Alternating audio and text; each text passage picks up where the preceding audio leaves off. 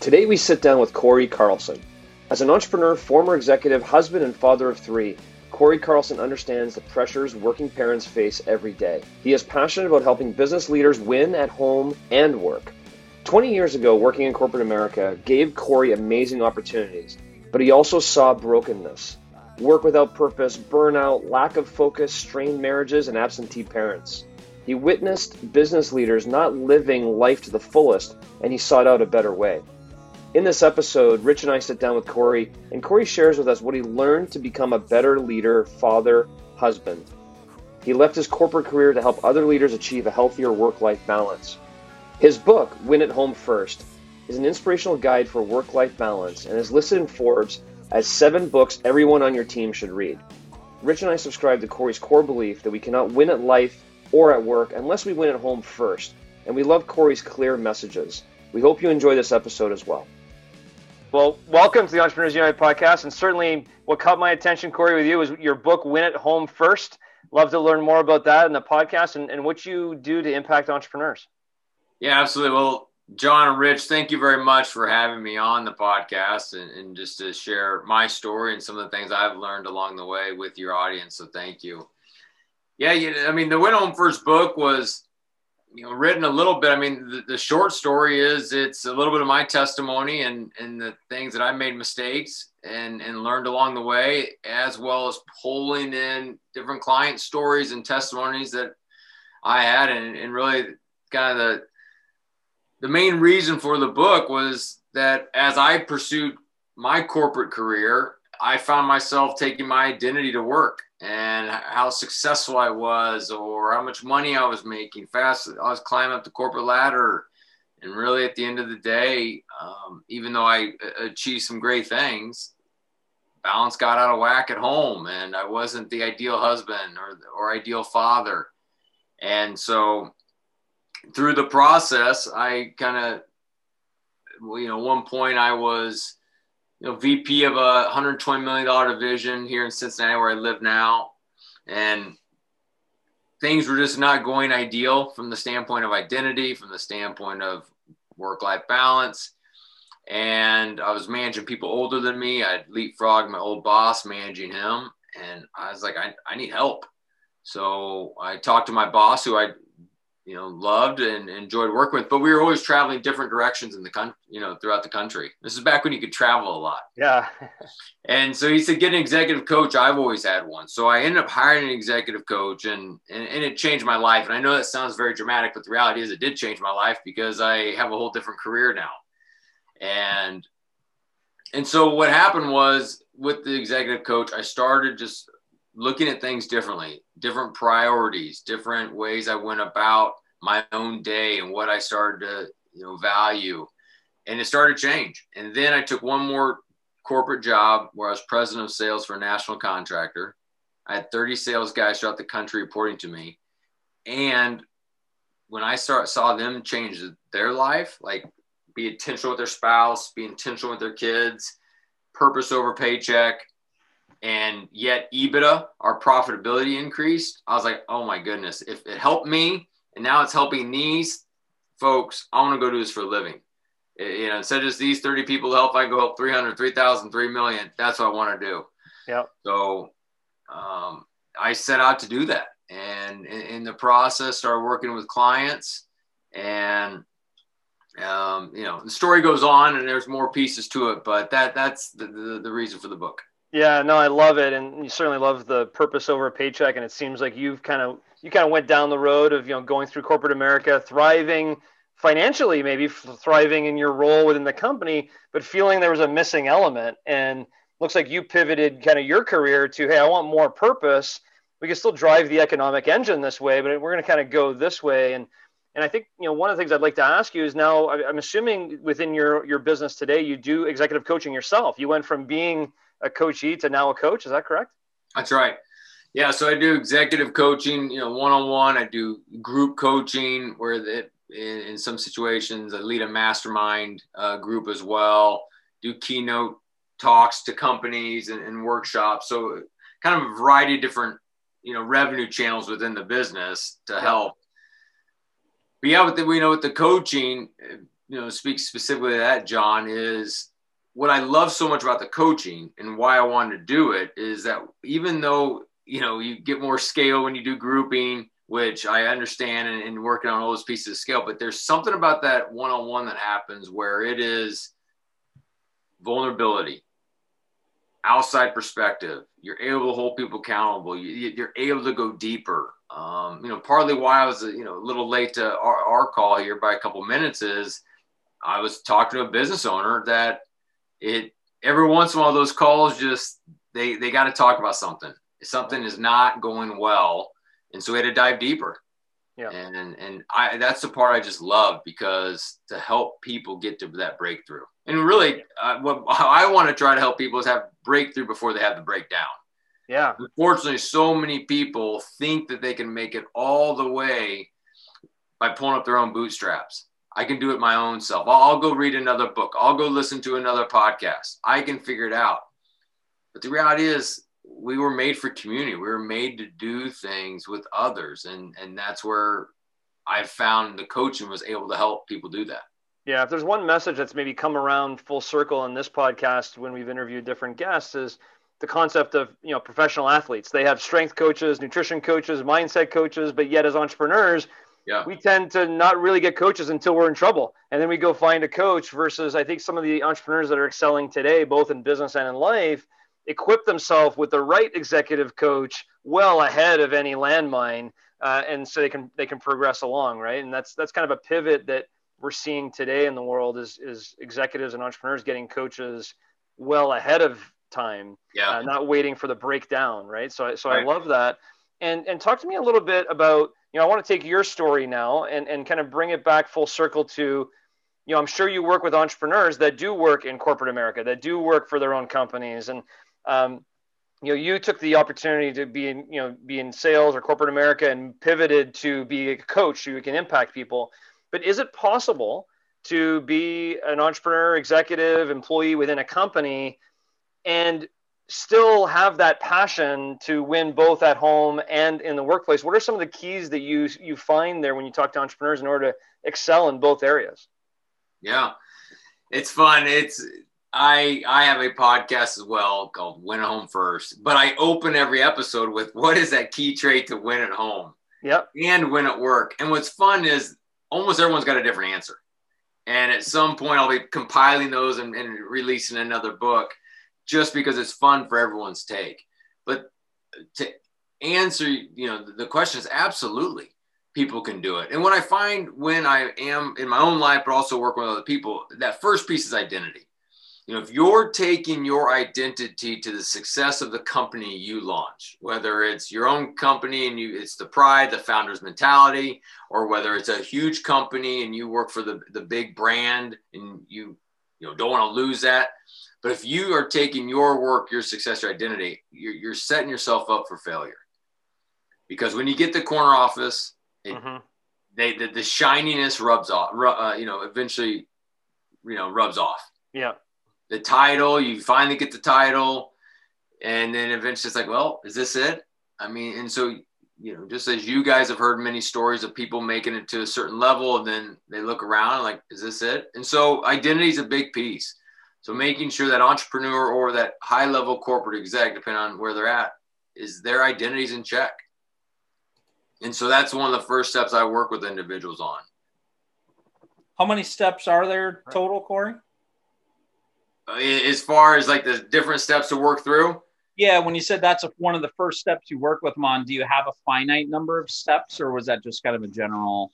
It's kind of a general statement you know rich as far as just some steps but you know what i would you know one of the first things i would i do with clients is hey we work on that existing reality right? As jim collins talks about we have to confront the brutal facts and have an unwavering hope for the future. So the brutal facts are hey where what, what's right now? Where where are you taking your identity? Are you taking it to your job? You know, what's the good, bad, ugly? And and talking about the challenges and the frustrations that you have. And once you start voicing that, you realize you're not alone. You know, so many individuals think they're alone and they're the only ones having marital problems. They're the only ones having troubles in their business. And so as you start to talk with other people about it. And so that first part you know, rich in identity and that self awareness. and the next piece is like, where do you want to go? And so it's kind of that, that potential. Do you have a vision statement for your life? Do you have a vision statement for your team and the values that you have?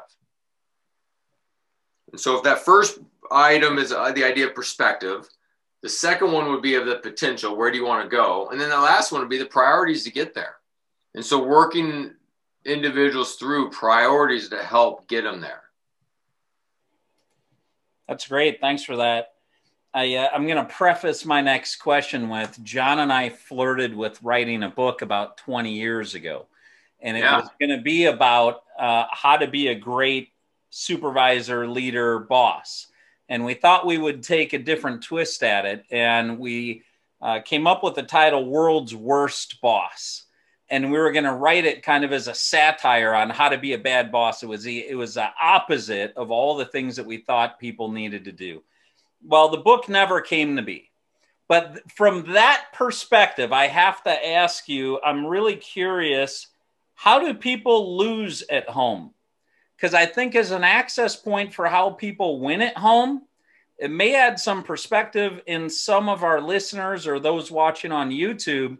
If you could describe how people lose at home and they could maybe see themselves in some of the losing at home, they may convert into being really open to how do you win at home then? But can you describe how do you lose at home, Corey? Yeah. First word comes to mind, as you said, is you're passive. I think the the leader that at home who's passive, they're going to lose at home. They do not take their date their their spouse on dates. They don't go on dates. So from the marriage standpoint, they're just very passive. And so they are not spending time pursuing their spouse, asking questions about the day. How are they doing? How are they feeling? What are they thinking about? So they're passive from a marital standpoint. They're passive from a parenting standpoint, where they are not disciplining their kids when they mess up, when they're not holding them, to consequences, when they're not going on one on one dates with the, your children. Whatever age they are, you need to be doing that.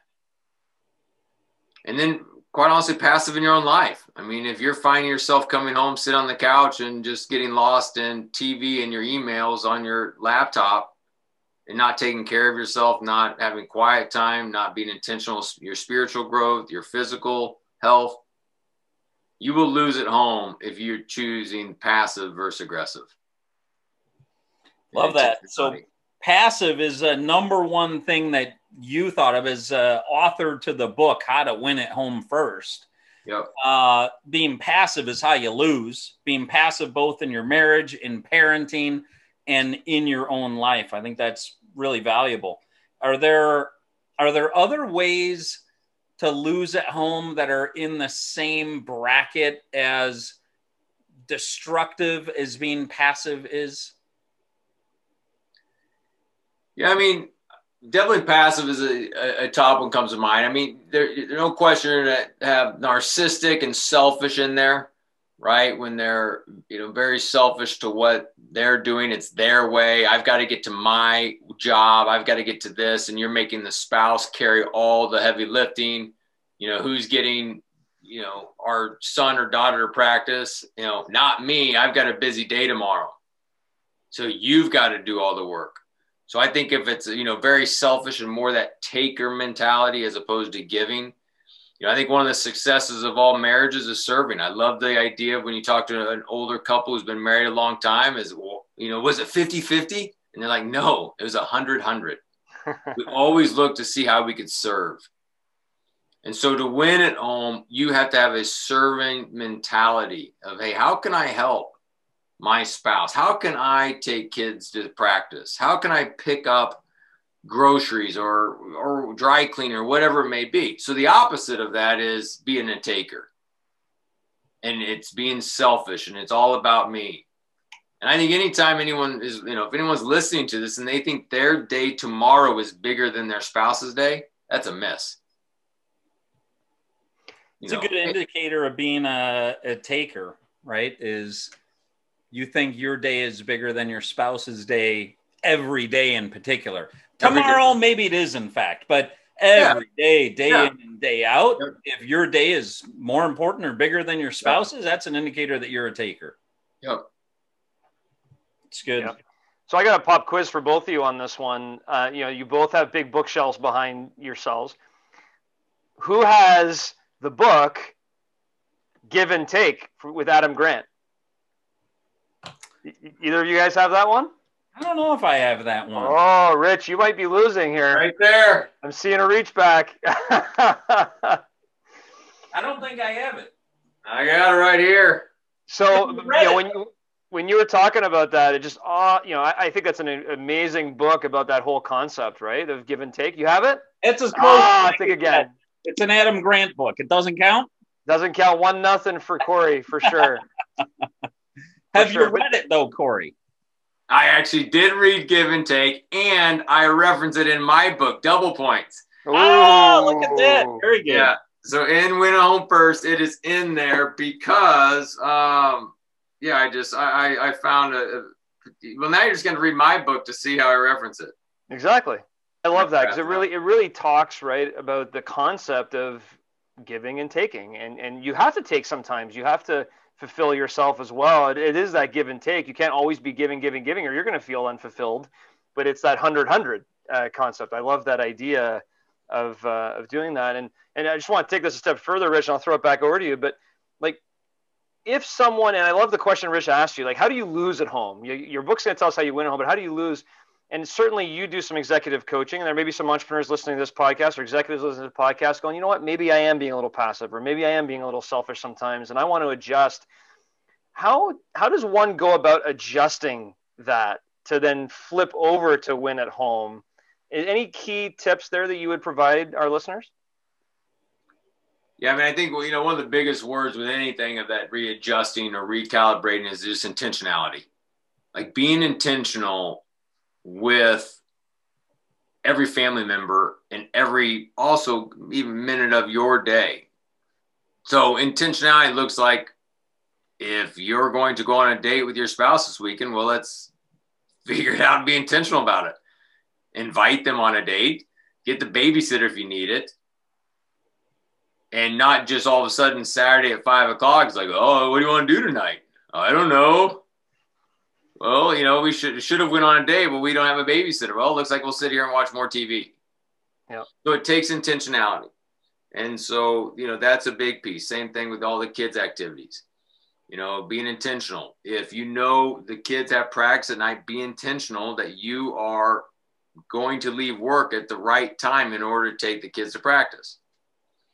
If you are going to, you know, start growing spiritually or journaling make sure you're being intentional. And go to bed at the right time the night before so that you can get up in the morning and and start winning the day early. A lot of being intentional that you described uh, what i heard was forethought. Are there elements of being intentional that are not about forethought? Tell me more on that. Like what are you thinking? So when you talked about we should have gone on a date night. Well, you should have had that forethought. Um, taking somebody to practice and making sure you're leaving on time that requires forethought. Um, I don't have any particular direction I'm taking it. I'm just wondering if intentionality, if another access point to that is, is it as simple as having forethought about your future intentions? Or is there more to it than that? And i and i'm not leading on like i think yeah. there is more to it. I'm genuinely yeah. curious because uh, the examples you gave and where my head goes is like oh that's having really good forethought. I'm content if that's the answer. But is there more to it than that or is it or is it about forethought? Yeah i mean i yeah the way i would I'd take that a step further because it would open up the, even some other ideas in this conversation. Yes. Is to treat our personal life our family life, our home life like a business. And I don't, before everyone, you know, I mean, listening gets all, you know, thinks crazy or whatever, but there are so many things that we would not allow at work that we allow at home. At work, you have to have a vision statement. You have to have values for your organization. At home, some people just wing it. At work, you have a cadence with your direct reports. I'm going to meet with them once a week. I'm going to meet with them every other week, whatever the cadence may be. We're going to have a, a monthly report and you know meeting. We're going to have a quarterly you know uh, strategic session. All these things that are a must in the business world at home, we wing it. We're like, oh, you know, we don't. Oh, don't worry about strategy. What, what's our goals for 2021? Uh, uh, we'll, we'll, we'll figure it out.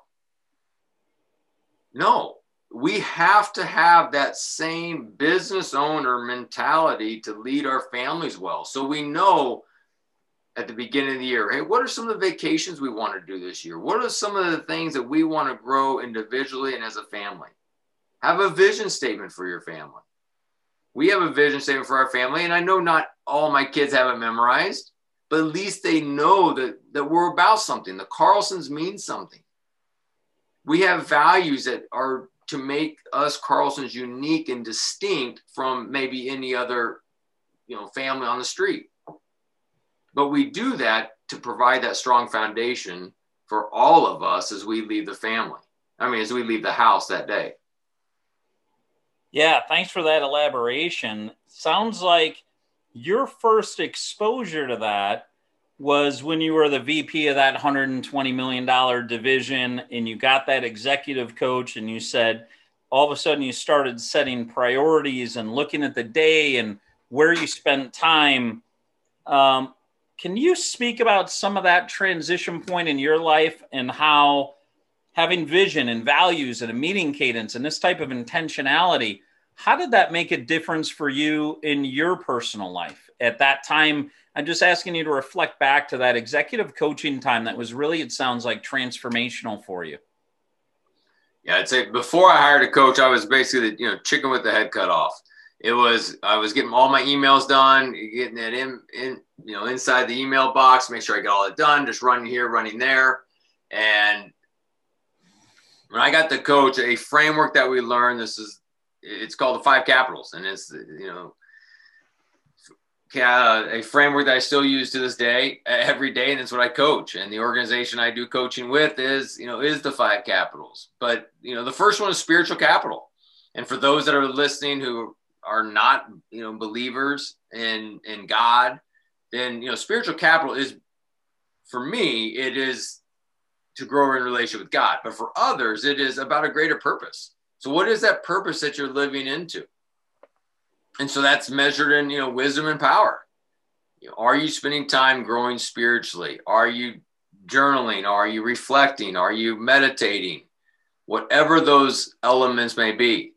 You know, there was a study years ago that said it, Harvard Business Review did that all great ideas come from the shower.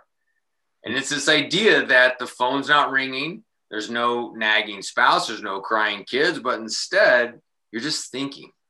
You know, we've all been that in that work meeting when someone said, while I was on a run today, I thought of. While I was walking my dog, I thought of. And that's why. So, what are you doing in your life to create space to think about a bigger picture? So, second is relational. So, if the first one is to love God, the second one is to love others. So, relationally, what are you doing? Who are you investing in, and who's investing in you? And so, this is your spouse, this is your kids, this is your coworkers, these are your close friends. I don't know what the makeup of of your uh, listening audience is, but one thing you know, from I'm obviously a guy, is men struggle to have friends. And I found that to be at different points in my career where I got lost in work. I got even lost in family that I didn't have guy friends. And guys have got to have friends just like women do, but women tend to do a better job of it. I put this quote in my book when I was writing the book. I uh, found this uh, quote about the same time and I put it in where, um, you know, no one ever talks about Jesus's greatest miracle. And it's that he had uh, three close friends in his early 30s. you know, and uh, no matter what your faith is, that's just funny stuff because it is hard to have friends. So, from a relational capital standpoint, are you spending time with friends, spending time with your family, and then even you know coworkers? The third one's physical capital.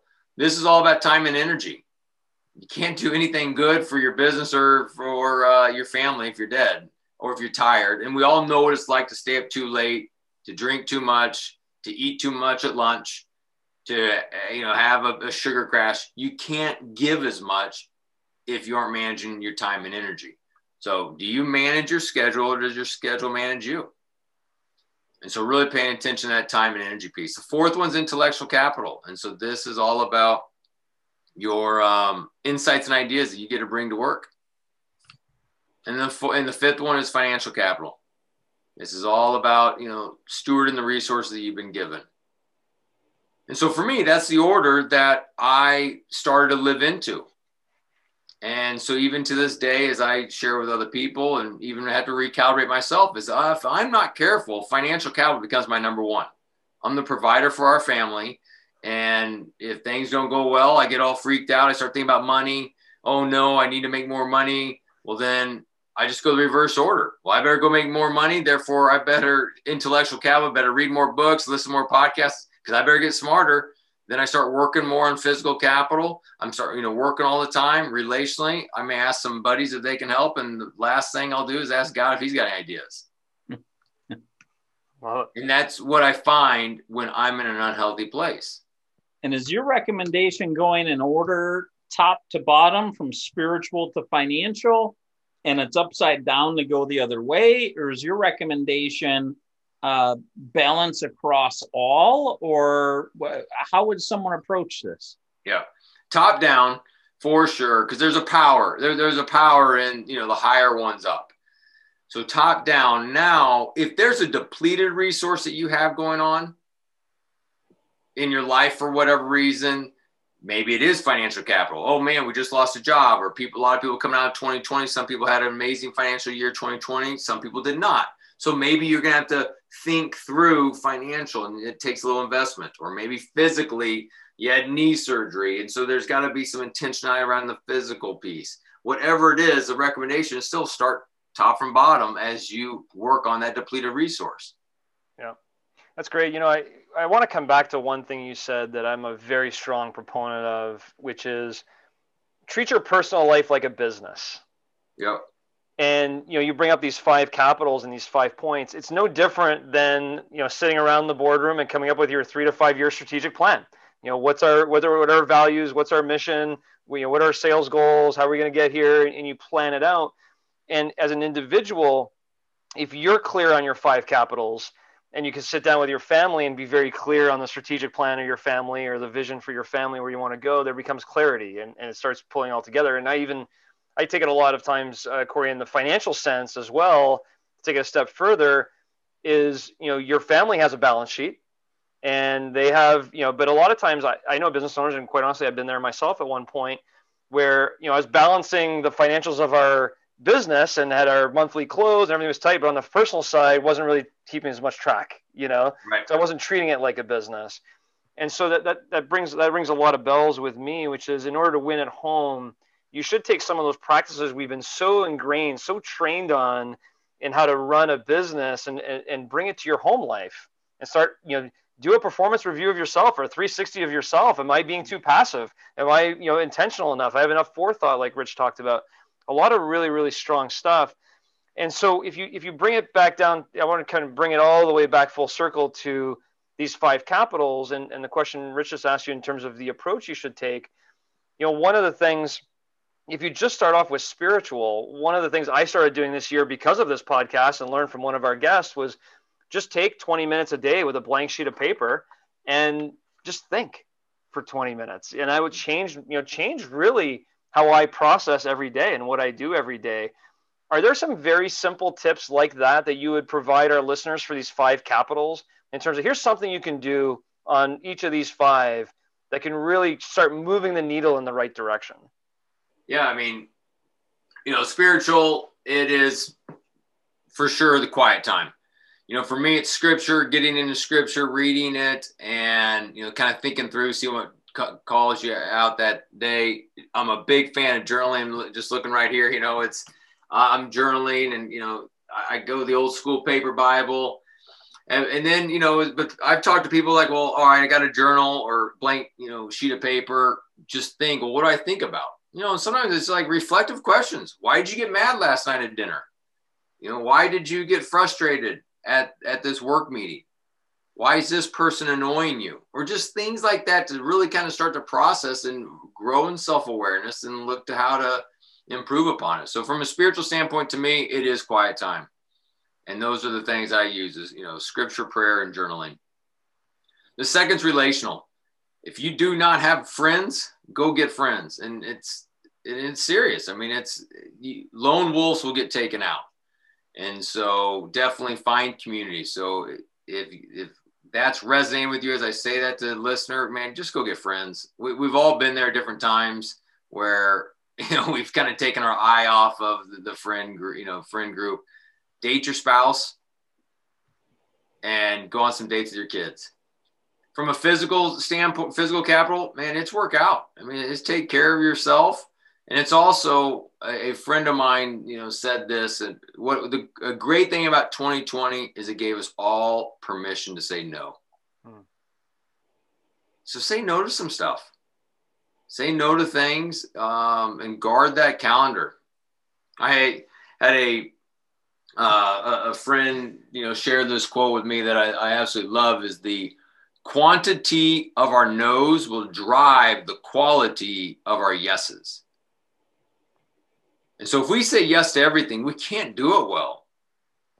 You know, I mean, we're doing things, well, half-ass. I can't think of another word other yep. than a cuss word, but, uh, you know, but if we, you know, if the idea is, hey, we're doing 10 things, but if we pare it down to say four, we can actually go after them. But if we're saying yes to all 10 things, we can. It's a diluted effort you know, intellectual capital is man, make sure you got a growth mindset and you're growing and you're learning. We've all heard, you know, leaders are learners, and so from an intellectual standpoint, is you know, not only consume information, but even like this podcast, everything we're talking about today. Don't just consume information, implement. Yeah. There's tons of stuff to consume, but are you actually implementing? And then the financial pieces we've talked about is, is, is steward the resources and really lean into being a giver, lean into generosity, tithing, nonprofits, pay your employees more, but lean into generosity. Yeah, lo- love all of those. And I, I, I want to come back to your quote too quantity of our no's will drive the quality of our interactions or actions. And, you know, I, I go back to the entrepreneur who may not be winning at home. Yeah. And potentially where you were when you know you hit your your your pivot shift. And I've been there for sure. I'm sure Rich has been there. We've all been there. And the only thing that gets you out of that rat race or that you know that that that running over and over and over and over again if you were to talk to an entrepreneur right now as a coach who's in the middle of that right now they're, they're they're running hard they're they're going through emails they live by their emails they're not catching up they're not winning at home chances are the, they would say, I just don't have time. With it, you know, and because they're saying yes to everything, they're trying to get everything done. They're not, you know, what would you recommend? Like, it's a lot easier for us to say, well, just say no to more things. But you're an entrepreneur. You got a growing business. You got problems. COVID just hit. You're trying to get everything to survive. You're trying to, you know, there's so much going on. How do you help entrepreneurs, or how can entrepreneurs help themselves make such a large pivot when they have so much responsibility? Yeah, that's I mean it's a great question. And first first thing is call me. I'll talk to them But uh, no, you know, in all seriousness, I I, I say that jokingly, but um, from the standpoint of sometimes you need to talk to somebody else. Like you need that outside perspective. And whether it's a mentor, it's a coach, it is, you know, just somebody where if you were to bounce some things off, they would be like, you don't need to do that. Or why don't you delegate that? Or, you know, hire that out or, or whatever it may be. But sometimes just voicing it out, you almost can solve the problem yourself. That's what they'll talk a lot about with coaches. Even for myself, is people ask, well, what industry do you like to coach in? It doesn't matter all it is is I'm trying to get the best of an individual out of themselves. So I don't know the answers to their company, but by them talking it out, me asking questions or another coach asking questions, that stuff will rise to the top. and they'll get a now i can bring some different content i can bring some different ideas but at the end of the day you as you talk about it, you'll start to realize what is the most important things.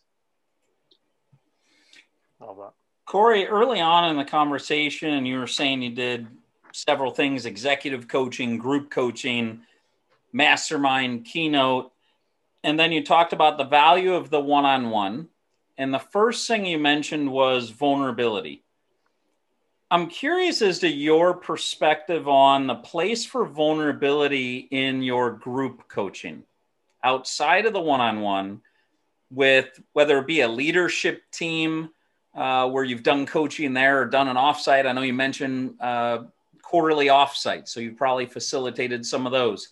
Just can you speak to the vulnerability piece in groups?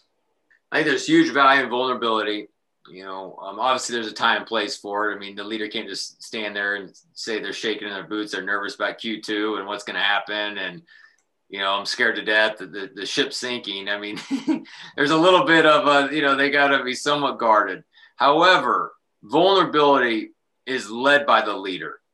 You know, if the leader's going to be all tough and have this veneer, I got all my stuff figured out, no one's going to open up no one's going to open up at all because everyone's going to follow the leader and going to act tough. But when the leader is vulnerable, they're sharing some of their, you know, strengths, weaknesses, their frustration they have, then others can follow suit. And by it being exposed, by vulnerability kind of being exposed, now we can start to have empathy. Now we can start to care for people if we know what they're going through. Now we can start to look to solve the team's problems. Other, you know, oh, I didn't know Susie was having a difficult time over here. Let's see how we can help. Maybe get some resources over here. Oh, well, you know, Bill's got this going on. Maybe we can help them. But if everyone is kind of showing, you know, the, the reports of, you know, green, yellow, red light, if everyone's showing green all the time because no one wants to be vulnerable to show that their department's suffering or anything, then, you know, we're, we're not going to make any headway. Yeah. But instead of people start to be real about their team, they start to be real about their life, they start to be real about what's going on. Now we can start to solve some things. Well, something you said that resonated for me there was when you have vulnerability, now you can have empathy. Mm-hmm. I literally just wrote down vulnerability is an access point to empathy.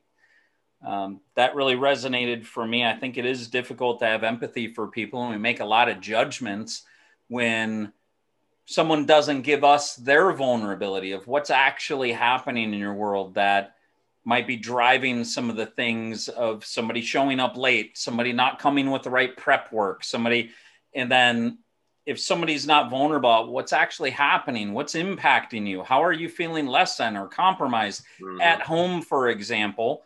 Uh, and not that work needs to bring in everything about home per se, but there's some degree of vulnerability for it where does that line land in terms of vulnerability around what is happening at home and what's happening at work?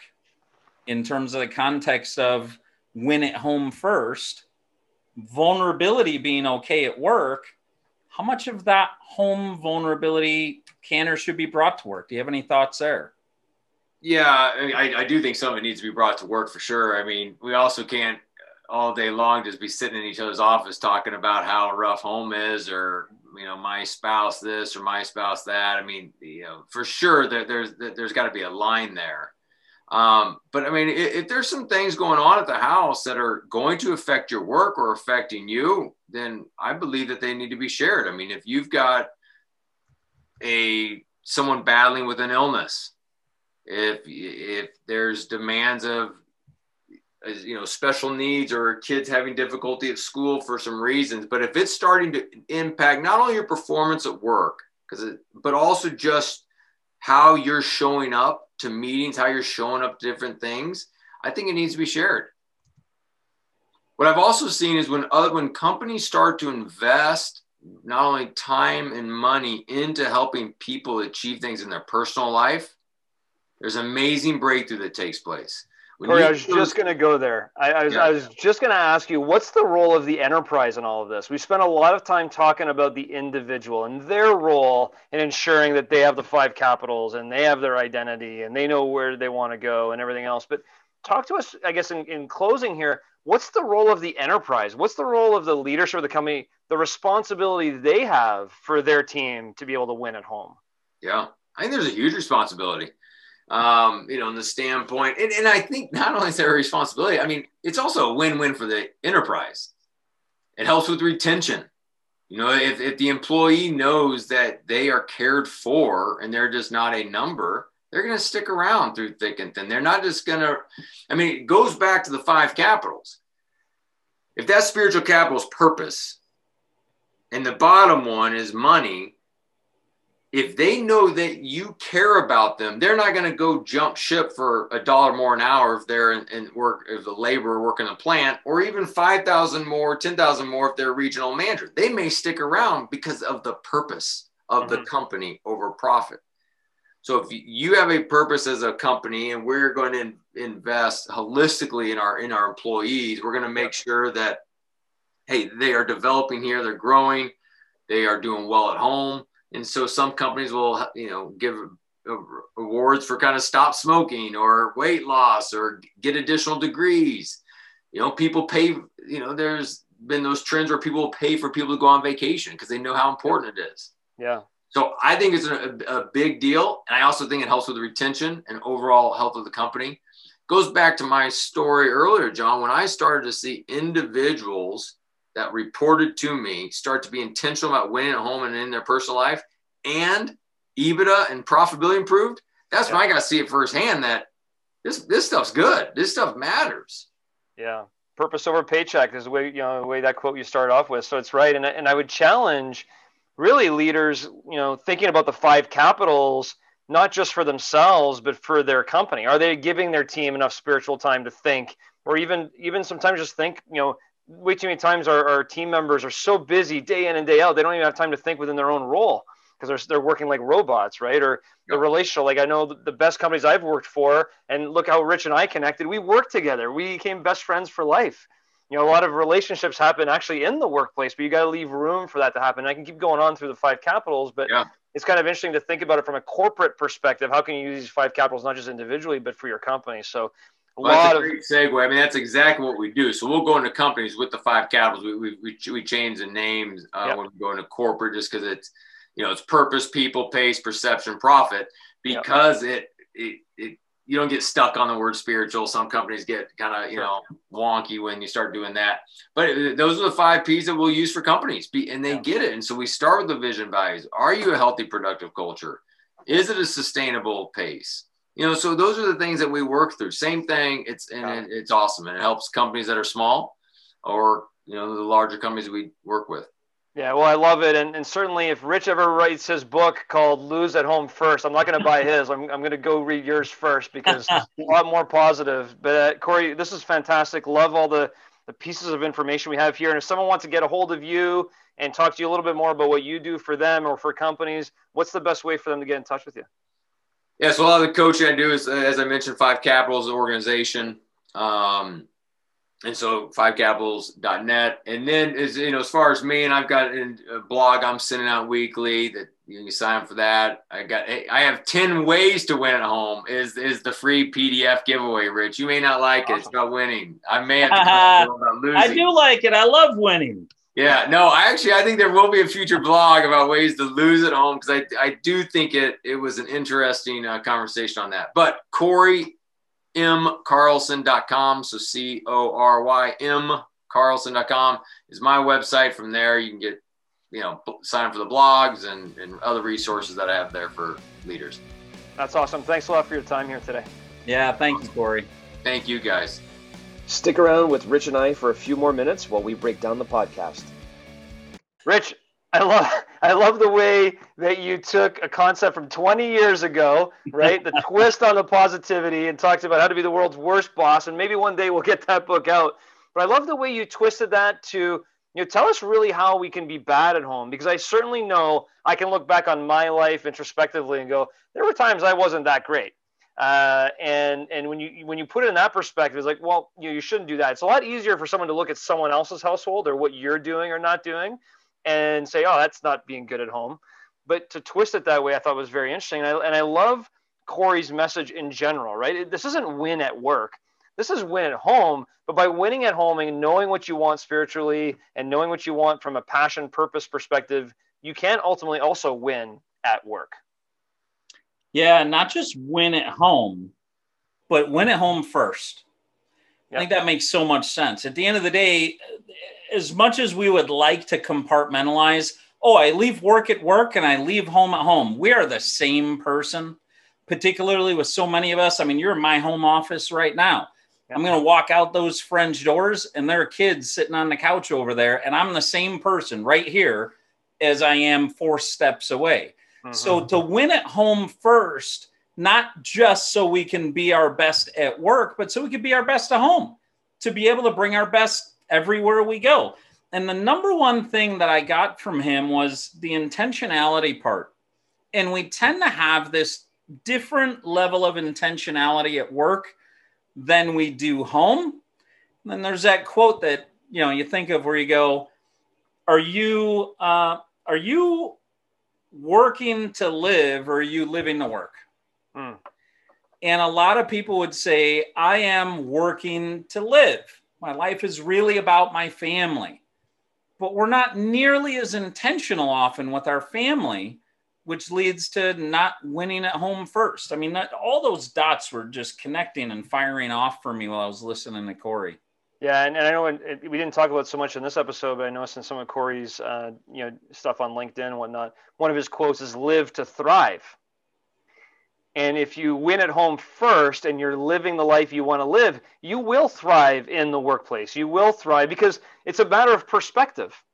You know, I didn't bring it up on this episode, but you know, one of the things, and I, I don't claim to know much about you know uh, the rumor mill or what's going on in life, but you know, one of the sad, saddest things I heard in a long time was Bill and Melinda Gates getting a divorce. And I don't know what's going on, but the rumors are that Bill's a workaholic. He just works all the time and, and he doesn't give enough time for living life. And he may not have won at home first. It doesn't matter how much money you make. Success is, is, is, is, is relative. We talked about that a little bit in one of our prior episodes. And so I love the way you just talked about being yourself, winning at home first and walking out those French doors. It reminds me of Mike Hopkins a little bit. He's yeah. like, look, this is me. I'm, this is me at home. This is me at work. And if me at work isn't me, then that's not me. And and I really love the way that kind of all comes together with what Cory was talking about. And you know, knowing what your current identity is and where you want to go. If you start with that in these five capitals, I could really see where that goes. And I actually saw myself go through a little bit of that process during my sabbatical uh, a couple years ago, where I went through, okay, where am I? Where do I want to go? And I walked myself through a little bit of these five capitals. So when he was talking through them, they kind of resonated with me personally in terms of okay, what's my purpose? What am I here for? What do I want to do? And I'll go optimize and thrive in business after, but I got to first figure out where I'm at. Well, it doesn't it doesn't take many assumptions to get to Bill and Melinda Gates are getting a divorce not because they're highly connected. That's that's not why anybody gets a divorce. So they're not as connected as they might have been formerly or they might have wished they would have been. And then you have to go in Bill Gates' mind. It's just interesting. Is the divorce a win because he can spend more time on his work because that's where his impact to the world will be? Is he considering that a win? Because I've also heard that they're going to be working in the foundation still together. And they have enough harmony in their relationship to work in the foundation together, but not enough connection to be married. It's it's just interesting. And I it's probably not even worth the time to say those things because we don't know and it's probably not worth speculating. Just no. an interesting thought. Like is he winning where he ultimately wanted to win and it wasn't at home and this is a yeah. and this is an end result of that yeah. Uh, transition topics. He said it, Cory, so quickly, but I was able to catch it. Did you catch the five P's? For I did. I love to write them down if you caught them because I heard purpose and then I wasn't able to catch the the rest of them. What were they? I got it at the sacrifice of listening to what he said next because I had to recite it in my head. It was purpose, people, pace, perception, and profit. Mm. And I imagine as I reread those, I imagine he set those up and it's fivecapitals.net. So, you know, that's his formula. I imagine he set those up from the top to bottom and to just the same way as the five capitals uh, for the individual are set up. That if you go bottom to top, that that's doing it backwards and the bottom is profit, which obviously made me think of Randy Soma in that episode about leadership. Yep. Um, now, so if we think of that with business and start with purpose in business, then go to people, yep. moving with pace, what is the perception? I can imagine that being both internally and with customers, and that leads to profit. We obviously didn't spend a lot of time on it, but uh, I was able to take a note on it, and I can see that having a lot of value. Yeah, thank you for repeating that because I, I, wasn't able to catch it. I cut purpose, and then I couldn't catch the rest of them. So great job on the trigger there. And I think I'll end with this. You know, when you asked him how to lose at home, and then you said, okay, if to flip that, how do you win at home first? and it was be intentional. And you had a really good comment, which was forethought. You know, as an example, one of the things I'm probably the most proud of is, you know, my wife and I go on date night every single Saturday night ever since you know, well before we were married, so over 17 years ago, every Saturday night we when you were living in Chicago, night. that started. Yeah, absolutely. And and so that is something that is intentional. It's in our calendar. That's what we do. But then I look at other parts of my life and go, mm, maybe not as intentional about one-on-one time with the kids, as an example, right? We're always together, always doing things, but maybe not as intentional there. Maybe not as intentional about other aspects that I could be a little bit more in the game winning at home. And so I think what I'm going to take away from this, and I would challenge you to do the same thing and challenge our audience to do the same, is what are two things we could have a little more forethought in to win at home over the next you know few weeks and literally go have some forethought and go take action on it. That's what I want to take away from this episode. So you're pulling a page from Curtis Zimmerman and that podcast on the next 24 hours. Next 24. And you're challenging our listeners and me. What are two things you're going to be more intentional about at home? I will only parlay that with one of the things that Corey said was when you're doing any journaling, maybe consider reflective questions. I like that thought that was an interesting look. So, what are the questions that you've got about how to be more intentional or why am I not as intentional as I might like to be to identify a roadblock? And yep. so, maybe through reflective questions, we can access what are the two things that we're going to do differently to be intentional at home. Love it.